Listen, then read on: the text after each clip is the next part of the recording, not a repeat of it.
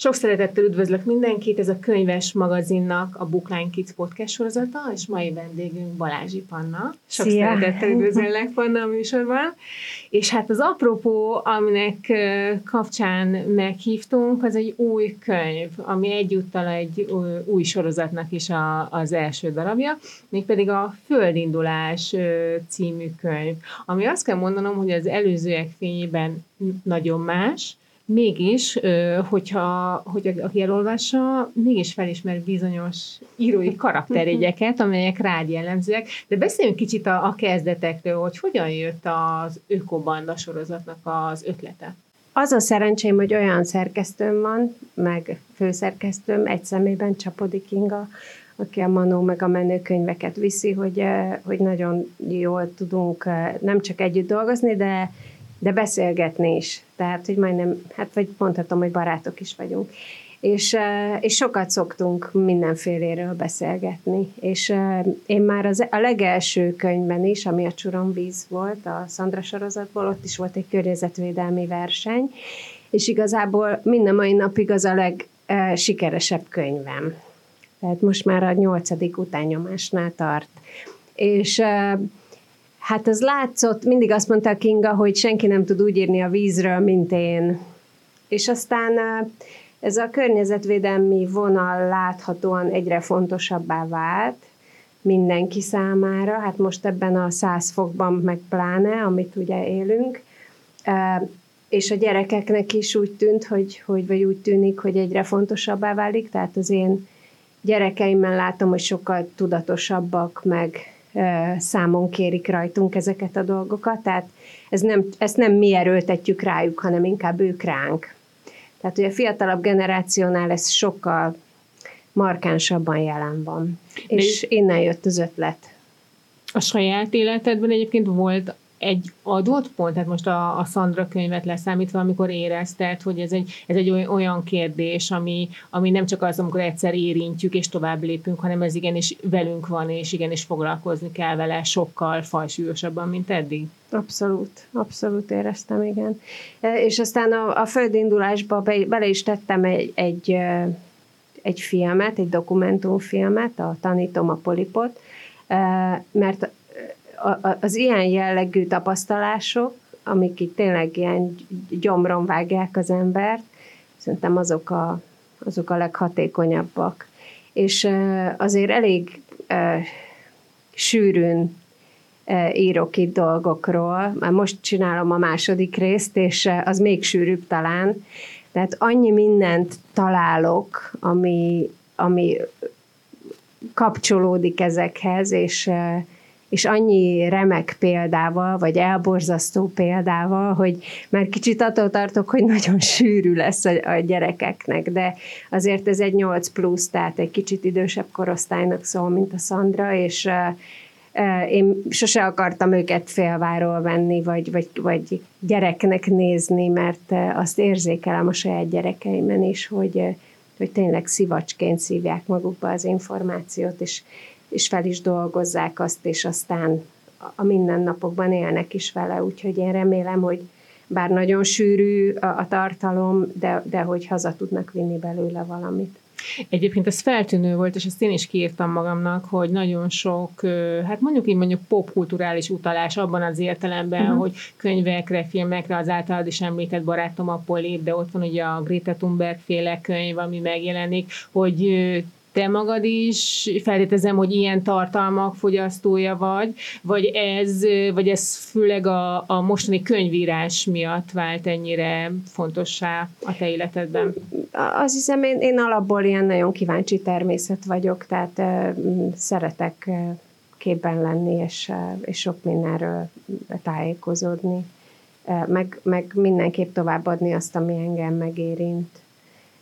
Ami hiányzott, és a könyv írásnak köszönhető, az az, az hogy, hogy nem annyira ismertem a, a hazai környezetvédelmi szervezeteket, tehát a, a nagyokon kívül azt nyilván mindenki, hogy vagy ilyen érdekérvényesítő szervezeteket.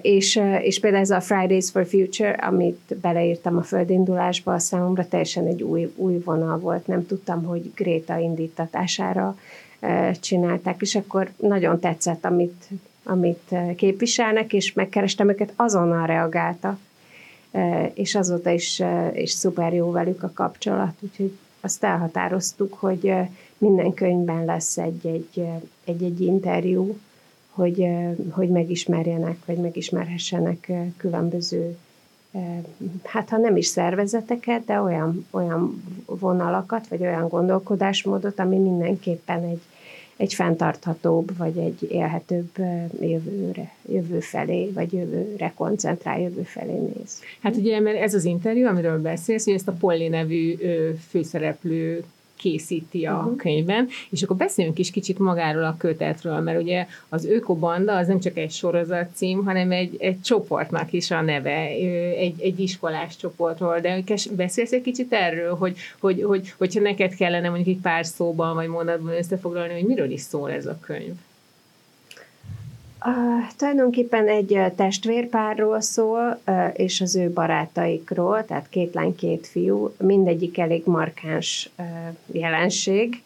Uh, mindenkinek megvan a saját, uh, hogy mondjam, stílusa, meg, uh, meg az élethez való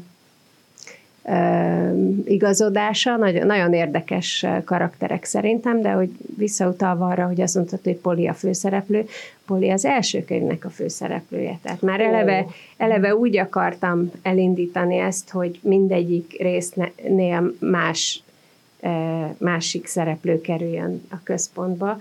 És ugye négy részes a sorozat, mert ugye négy alapelemről szól, és akkor mindegyik alapelem valahogy kapcsolódik a, a karakterekhez ugyanúgy. Tehát, hogy, hogy ez egy ilyen, ilyen szempontból egy nagyon kerek dolog. És egy csomó olyan hatás éri őket, amiből rájönnek arra, hogy ezzel foglalkozni kell. Az első részben kicsúcsosodik, hogy Polly egy diák újságíró, nem csak ír, de beszélget is, mint ahogy mi most, és és egyszerre csak rájön, hogy, hogy a környezetvédelemről mindenképpen beszélni kell, meg beszélgetni kell, és ráveszi a, a többieket arra, hogy ezt közösen műveljék. És aztán elmennek, mert hogy itt a Föld a, az első alapelem az első részben, ráveszi őket arra, hogy egy, egy családi gazdaságban megismerjék azt, hogy milyen az, ha túrjuk a Földet. Tehát milyen az, ha föld közeli helyzetbe kerülünk, mert hogy ezek nagyon urbánus, nagyon városi gyerekek, akik eh, hát eh, hangzatos dolgokról tudnak beszélni, de igazából nem tapasztalják meg őket, és óriási változásokon mennek keresztül eh, ennek köszönhetően. Tehát letekerednek a digitális szuperstrádáról, de persze azért ezt is modern módon teszik, mert mert köszönhetően Manyi, az egyik lány bátyjának, az Instagramon azért ők, ők aktivizálják magukat. És, és közösséget építenek. És közösséget építenek, így van. Úgyhogy tulajdonképpen ez, ez, ez volt, és, és most a második a levegőről fog szólni, és ott Benedek lesz a főszereplő. Ha már szóba hoztad a, a vidéki jelenetet, nekem az volt talán így a legplasztikusabb, és valahogy olyan érzésem is volt, hogy talán, mint hogyha ez, ez lett volna így a legnagyobb jókedvel megírva, de ez volt bármiféle előképed, vagy, vagy ilyen tapasztalatod, amit be tudtál írni? Ebbe a jelenetben? A föltúrásra gondolsz? Hát akár a föltúrásra, vagy akár egy olyan falusi vagy vidéki bázis, ahova így az ember vissza-visszatérhet, vagy ahol olyan élményeket szerzett, amit felhasználhat egy könyvírásánál. A gyerekkoromban sokat nyaraltam vidéken, rokonoknál főleg, de azt hiszem, hogy a legmarkánsabb ilyen jellegű tapasztalásom az, amikor Magyaródon laktunk, ami ugye nincs olyan 18-20 kilométerre van Budapestről, és ott volt egy nagy kertünk, és én, én nagyon komoly veteményest építettem, és a gyerekek is nagy, nagy örömmel vettek részt, és minden, ami a, a, a kert ápolással, gondozással kapcsolatos, az, azt, azt alaposan megéltük. És aztán most beköltöztünk a városba, aminek zömében az az oka, hogy hogy a, a gyerekek már, már önjáróak, és fontos volt, hogy minden közelebb legyen. és hogy tudjanak tömegközlekedni, és bármikor a barátaikkal együtt tudják tölteni az időt. És, és ez emiatt ez a, ez a vidéki vagy falusi lét, ez háttérbe szorult, de mindannyiunknak nagyon hiányzik. Tehát nekem egy kicsit egyfajta ilyen jó érzés volt visszamenni így a, az emlékekben, vagy az élményekben, hogy, hogy ez milyen sokat ad az embernek, hogy, hogy a természetben lehet. És most pont ott tartok a második könyvben, hogy hát most itt el, kicsit elárulok a, a történetből, de hogy, hogy Manyi, aki nagyon szereti a japán kultúrát, a japán kultúrában van egy ilyen vonulat, hogy hogy nagyon természetközelivé kell válni, mert minden rezeg, és azt a, azt a rezgést, azt mi is átvesszük, hogyha odafigyelünk, és azonosulunk a, a természettel, például úgy, hogy fákat ölelgetünk. És, és ez a fajta rezgés tulajdonképpen, amiről mindvégig beszélek, amikor, amikor azt mondom, hogy kint lenni a kertben, lelassulni, megnyugodni, egyek, vagy egyé válni a természettel, úgyhogy igazából e, ez volt a célom ezzel, hogy ezt, ezt valahogy, valahogy átadjam, és remélem, hogy a telefonnyomogatás helyett időnként erre is sor kerül. A kötetet Kőszegi Csilla illusztrálta, és nem tudok elmenni amellett, hogy a vidéki jeleneteknél megjelenő Erna figurája a küllemében erősen emlékeztet rád, hogy ez egy véletlen volt, hogy így alakult? Nem beszéltünk róla, nem tudom, hogy Csilla... De ezzel egyetértesz? Egyetértek, hogy, hogy mire gondolsz. Ne, nem tudom, hogy ez mennyire volt tudatos. Meg kéne kérdeznem, ez egy jó kérdés. Tényleg nem tudom. Ugye Erna is szemüveges, meg, meg igen, igen, abszolút értem, hogy mire gondolsz. Ben, én nem gondoltam arra, hogy Erna én vagyok, de úgy látszik, hogy Csilla így de ki, fordította de le magának. Meg tudsz békélni ezek Persze, abszolút meg tudok. Meg hát ami nagyon fontos, most itt van előtted a könyv így nézegetve, hogy ez nem olyan könyv, mint, mint a, a, a Sandra sorozat volt, hogy ott ilyen nagyon erős cukorka színekkel operáltunk, Ripper Renáta fantasztikus illusztrációi van, de és ezért talán nem is annyira könnyen észrevehető mondjuk egy könyvesboltban, de ennél sokkal fontosabb üzeneteket hordoz, hiszen e, újrahasznosított papírra lett nyomva. Ez egy nagyon fontos szempont, hiszen már küllemében hordozza. Igen. Tehát ahogy megfogom, megtapintom, ahogy látom, amilyen ugye zöldel van szervelény, tehát ez ilyen apróságokban mind-mind megjelenik. Ez egy tudatos vállalás, elhatározásnak volt az eredménye? Tehát ezt Abszolút. akartátok az elején? Igen, és uh, ugye benne van, vannak szappanfűmagok Ezt most kivettem, hogy ne zörögjön én, de valóban lehet ültetni is. Igen, egy kis tasak van, van a könyvben. És de ez mi az a szappanfűmag egyébként? Ez mi, mi, mit lehet róla tudni? A szappanfűmagnak van egy, egyfajta ilyen fertőtlenítő, tehát gyakorlatilag szappanként tud funkcionálni, hogyha benedvesíted a levelét, akkor habzik. Úgyhogy ez is egy ilyen nagyon izgalmas növény, azért választottuk, mert, mert hogy valóban, hogyha elültetik, gondozzák és megnő, akkor, akkor ilyen tulajdonságai is vannak. Tehát nem csak egy dísznövény, hanem, hanem egyébként egy ilyen értelemben haszonnövény is akár. Azt említetted, hogy az a korosztály, amelynek a könyv alapvetően szól, nagyon sok mindent tud már a környezetvédelemről, de mit tapasztalsz, hogy tehát így általában véve is van egyfajta nyitottság, tehát hogy jól rezonálnak a, akár egy ilyen könyvre, akár egy ilyen témára, egy felvetésre ez a, hát nem is tudom, ez a 8, 10, 12, akikről beszélünk? Imádok író-olvasó találkozókra járni, főleg azért, mert ez a korosztály még, még ugye nem a, és mindenkitől elnézést kérek, hogy így fogalmazok, hogy még nem az idétlen tini, amikor minden ciki állapotában él, hanem még nagyon nyitott, nagyon kíváncsi, nagyon együttműködő, és én azt látom, hogy ugye vannak nekem bizonyos mániáim, amikor elmegyek ilyen író-olvasó találkozókra. Hát, hogy, hogy elmagyarázom nekik, hogy, hogy mennyire fontos az, hogy a saját fantáziájukat használják, hogy ne, ne filmet nézzenek, hanem olvassanak, hogy ez mennyivel többet ad. Rengeteget beszélek nekik a, a hangos beszéd, a hangos felolvasás fontosságáról, sőt, olvastatom őket. Szóval nagyon sokat beszélünk ezekről a dolgokról, és óriási a fogadókészség. Nagyon-nagyon nyitottak erre, és, és azt tapasztalom, hogy egyrészt utána szólnak is a könyvtárosok, hogy megugrik a, a kivett könyvek száma, tehát hogy, hogy, hogy valahogy így átmegy ez az üzenet, ami nekem a legnagyobb öröm és legnagyobb boldogság. Ahogy az is, hogy nem csak a lányokat érdekli, hanem a fiúkat ugyanúgy, fiúkat még jobban érdekli a szerelem például, mint a lányokat. Ezzel szóval... most megleptél, mert általában ugye azért bennünk, hogy inkább a lányok azok. És nem, nem. A lányok valahogy úgy, úgy röhörésznek rajta, és a fiúk egész komolyan ott ülnek, és igen, szóval, hogy így komolyan veszik ezt a dolgot, és és éppen ezért a, a, ez a fajta ilyen környezetvédelmi tudatosság is ebben a korban, hogyha, hogyha elkapjuk őket, ezért nagyon fontos a könyvtárosok meg a pedagógusok szerepe, mert amilyen példát mutatnak, az lesz. Most nem mondok város, de nemrég voltam egy nagy városban vidéken, ahol három különböző helyre mentem egy nap író-olvasó találkozóra.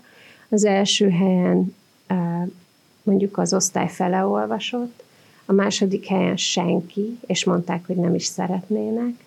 Azonos korú, tehát ilyen Mekkora harmadikos, gyerek? negyedikes gyerekekről beszéltünk, és a, a harmadik osztály pedig gyakorlatilag olvasó volt.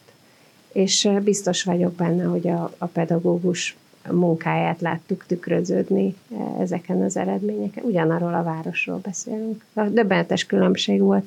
És azt hiszem, hogy úgy, ha úgy harmadikig elkapjuk őket, akkor, akkor olvasókat lehet nevelni, és ez nagyon fontos.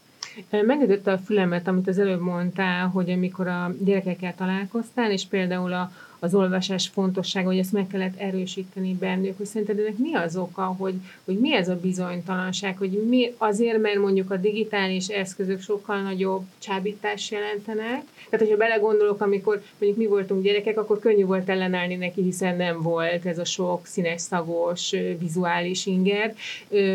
Tehát ez, ez az oka, vagy egyszerűen csak az, hogy nincs egy olyan felnőtt, aki mondjuk megmutassa, hogy kinyissa ezt a kaput, hogy, hogy megmutassa, hogy milyen klassz dolgok is vannak, akár egy könyvtárban, vagy egy, egy Szerintem sok, ez mindez mindig az, amit mondasz. Talán kevésbé vannak a nagyszülők is jelen, sok esetben a szülők is borzasztóan leterheltek, tehát nem tudom, hogy nekik is mire marad erejük így a, a, a nap utolsó felében vagy mire marad idő hétvégén, nem tudom. De azt mondjuk tapasztalatú, hogy egy úgy olvasó szülőnek olvasó lesz a gyereke, vagy már ez is megdőlt? Én inkább azt mondom, hogy, hogy hogy soha nem az számít, amit mondunk, hanem amit teszünk, tehát biztos vagyok benne, hogyha ezt látja, akkor az rögzül.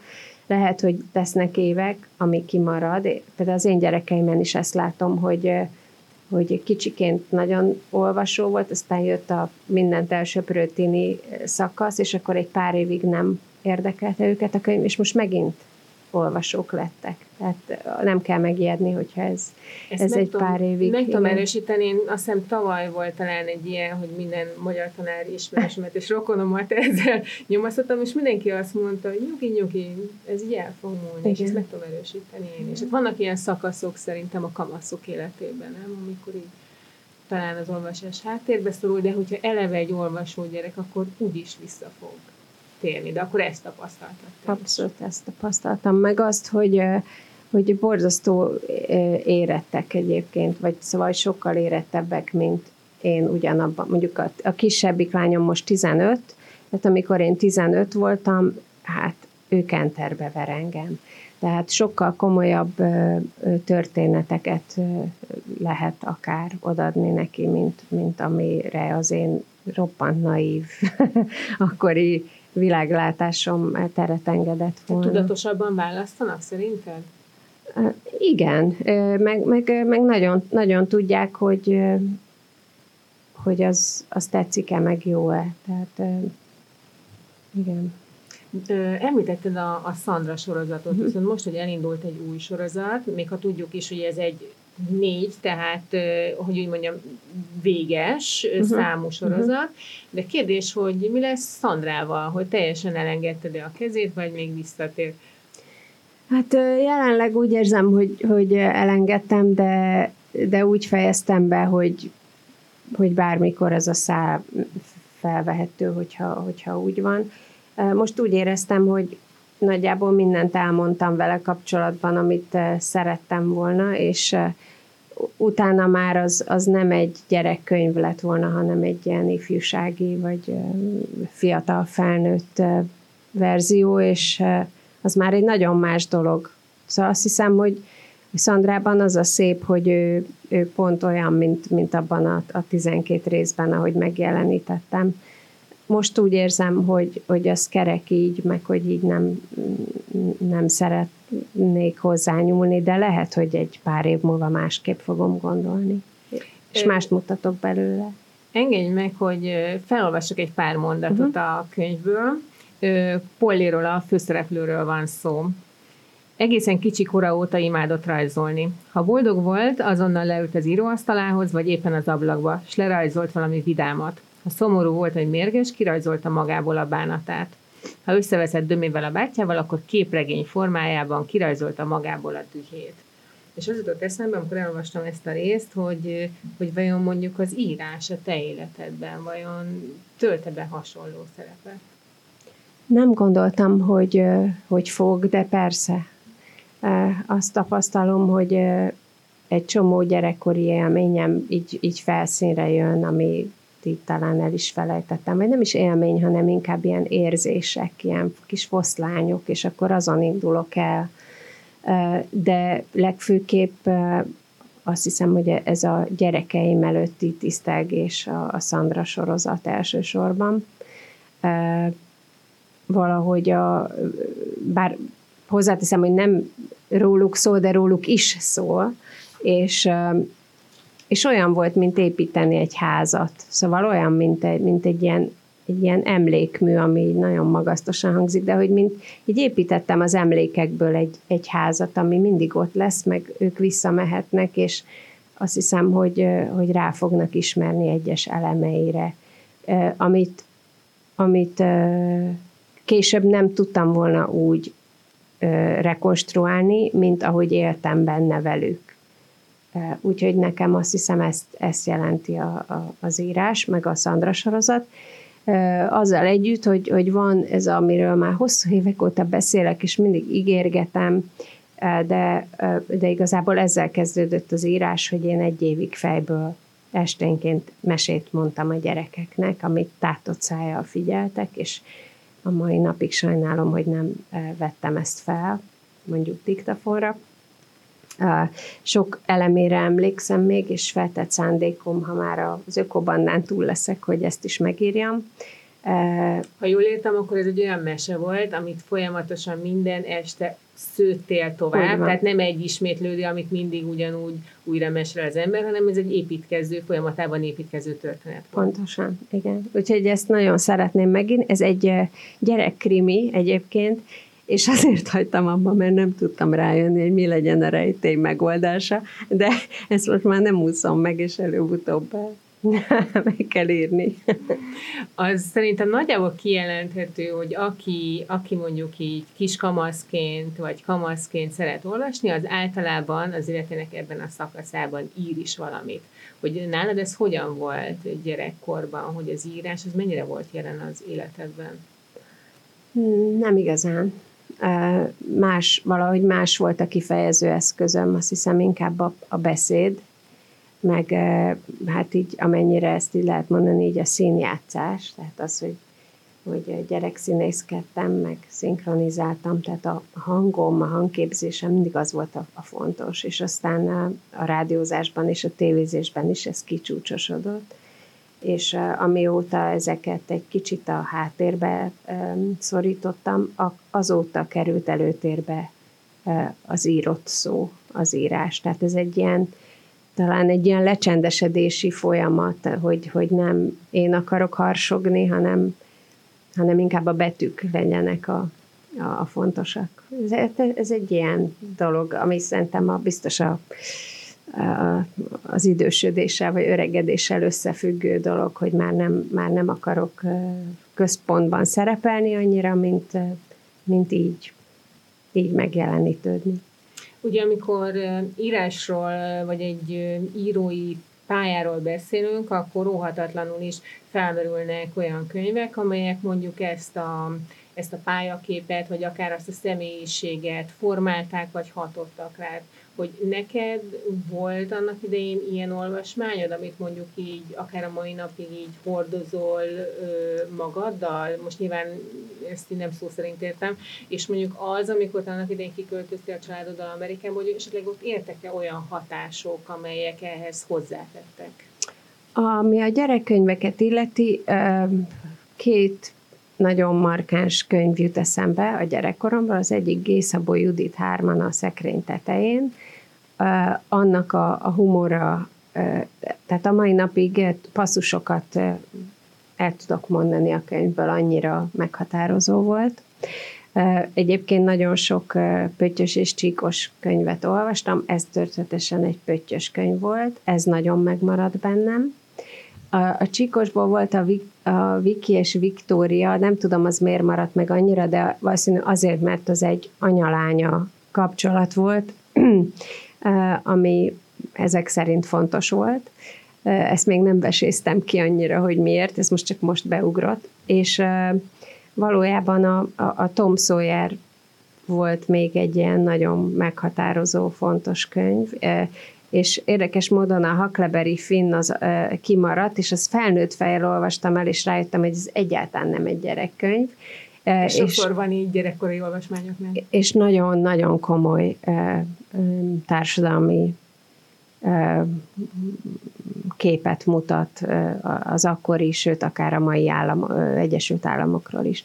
Amikor pedig az államokba kerültem, akkor hát nemzetközi kapcsolatokat, meg spanyolt tanultam párhuzamosan az egyetemen, és a, a spanyol irodalom az az nagyon markánsan az életem része lett.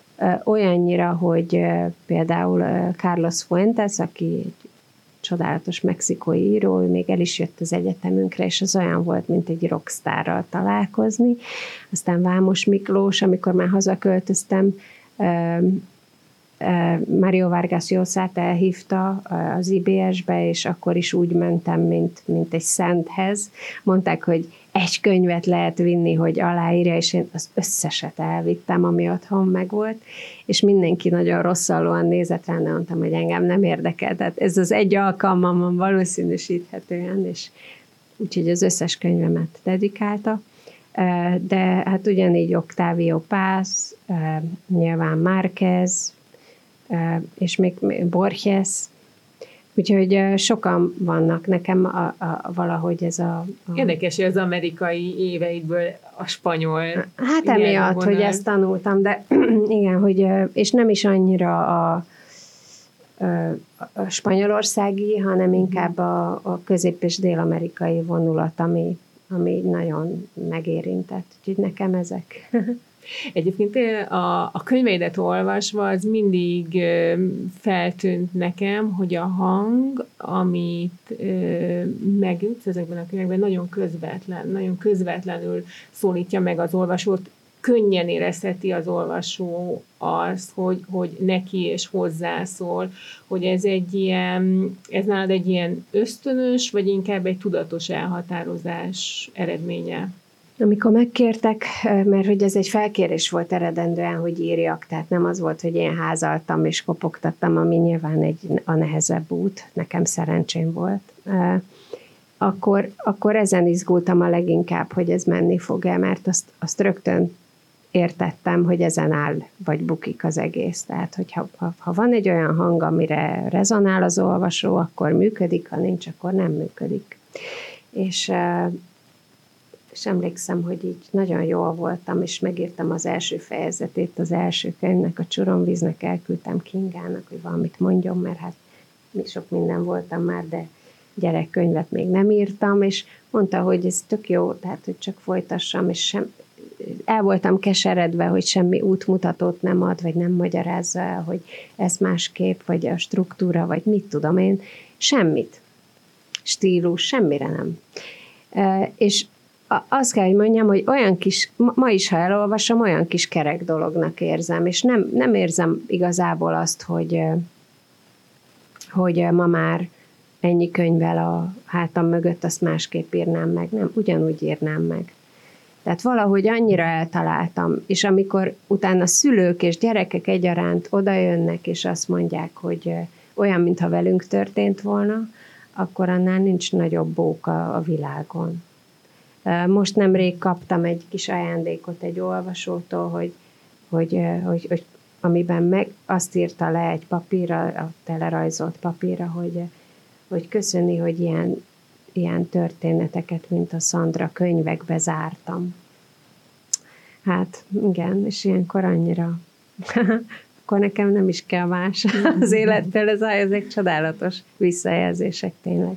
És aztán nagyon izgultam, hogy a, az ökobandánál vajon ezt mennyire tudom.